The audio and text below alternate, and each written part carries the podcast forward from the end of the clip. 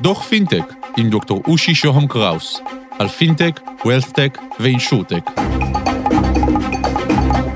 דוח מספר 59 על פינטק, שיתופי פעולה והסכמי אברהם. שלום, כאן דוקטור אושי שוהם קראוס, ברוכים הבאים לדוח פינטק, אנחנו במהירות ובדחיסות, אין לאף אחד מאיתנו עודף זמן. והיום איתנו על הקו אדיב ברוך, יושב ראש מכון הייצוא ושיתופי פעולה בינלאומיים. אדיב שלום ותודה שאתה איתנו. שלום דוקטור שוהם, מה שלומך? אדיב, מה יש בהסכמי אברהם? איזה פוטנציאל פינטקי גלום בהסכמים האלה? יש לנו עכשיו הזדמנות אדירה לדור שלנו להסתכל על מרחב חדש, מרחב של העולם האסלאמי, שבעבר הוא היה סגור לחברות הישראליות, וכדי לפעול באזור הזה היינו חייבים תמיד לעבוד דרך גופים צד שלישי, או חברות זרות שהוקמו בחו"ל, ולהסתיר את הזהות הישראלית, והנה יש לנו היום פה את היכולת לייצר קשר חד-חד ערכי, ישיר ובלתי אמצעי, כדי להבין מה באמת קורה שם. וניקח את זה עכשיו בצורה יותר מדויקת, אולי מזוקקת, לטובת עולם הפינטק. כי עולם הפינטק כולו הוא רחב, והוא היום הוא קרוס סקטור כמעט בכל תחום. ואם ניקח, ואני דווקא ברשותך דוקטור שוהם הייתי רוצה להפריד בשיחה הזאת את ההבדל בין האמירויות, איחוד האמירויות, לבין בחריין. הגישה היא שונה לגמרי, אחת היא מדינה סונית, השנייה היא שיעית. בחריין לדוגמה, אמנם היא מדינה קטנה, רק כשני מיליון איש, אבל הם חרטו על דגלם אסטרטגיה, אסטרטגיית Petroleum Strategy, שהתחילה לפני כ-30 שנה, והחליטו שהם רוצים להיות מרכז פיננסי מהגדולים בעולם.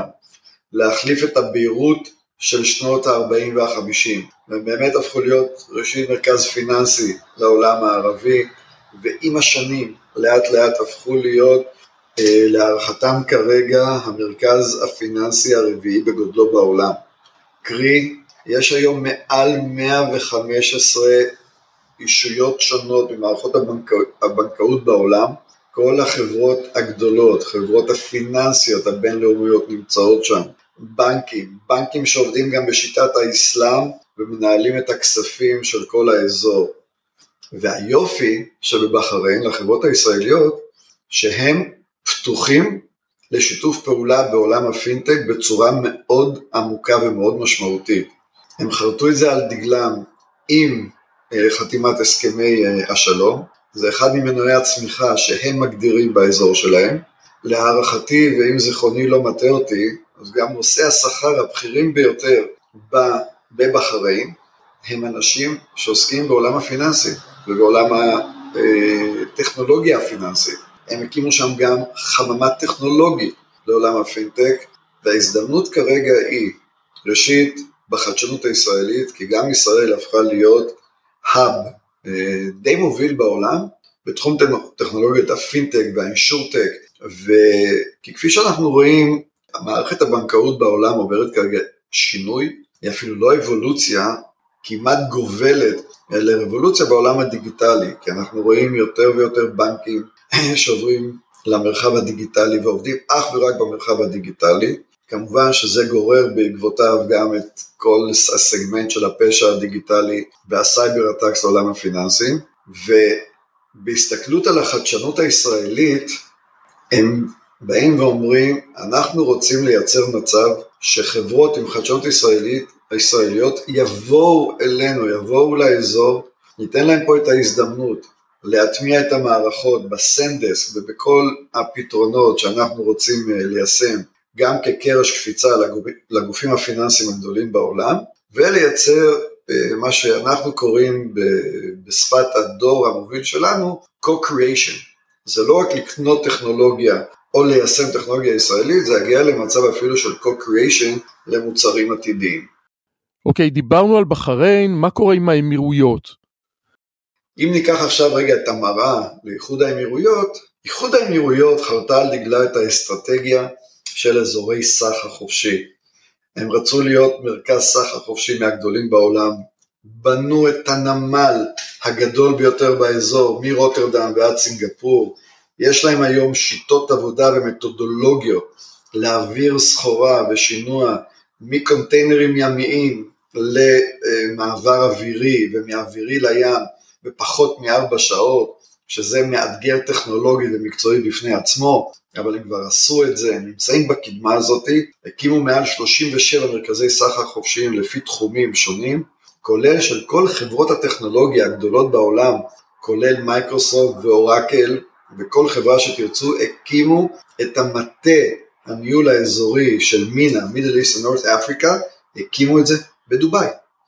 ומעצם העובדה שהם הפכו להיות אזור סחר חופשי, כמובן שהשירותים הפיננסיים הם חלק מאוד משמעותי באזורי הסחר החופשי, אה, בכל עולם הלוגיסטיקה והשינוע, המימון של הסחורות, פתיחות ה-LC וכן הלאה, פיתחו מערכות מאוד מאוד מתקדמות, שזה מאפשר גם לחברות ישראליות מעולם הפיננסים להשתלב באזור הזה, אבל מזווית אחרת לגמרי. אם ניקח עכשיו ונקפוץ לאבו דאבי, שאבו דאבי בכלל כ... כגורם הממשל המשמעותי והיא גם הנסיכות הגדולה ביותר באזור, היא גדולה יותר מדובאי. צריך לזכור שדובאי, לרגע אני חוזר לדובאי, דובאי יצרה גם אה, הטבות מס גם ברמת החברות וגם ברמת האנשים הפרטיים, שהיא משכה לשם מעל 87 אחוז תושבים זרים, ה-expats, שהם מניעים את הכלכלה אה, של אה, דובאי. אבו דאבי, שהיא יותר הממשלה והנסיכות הגדולה, מרכזי ההשקעות הגדולים, הקרנות הגדולות, יושבות באבו דאבי. אה, גם ה-family offices הגדולים יושבים באבו דאבי מצד הנסיכויות, והם משקיעים בטכנולוגיות הפינטק בצורה משמעותית, כי זה אחד מ-12 מנועי הצמיחה שהם חרטו על דגלם.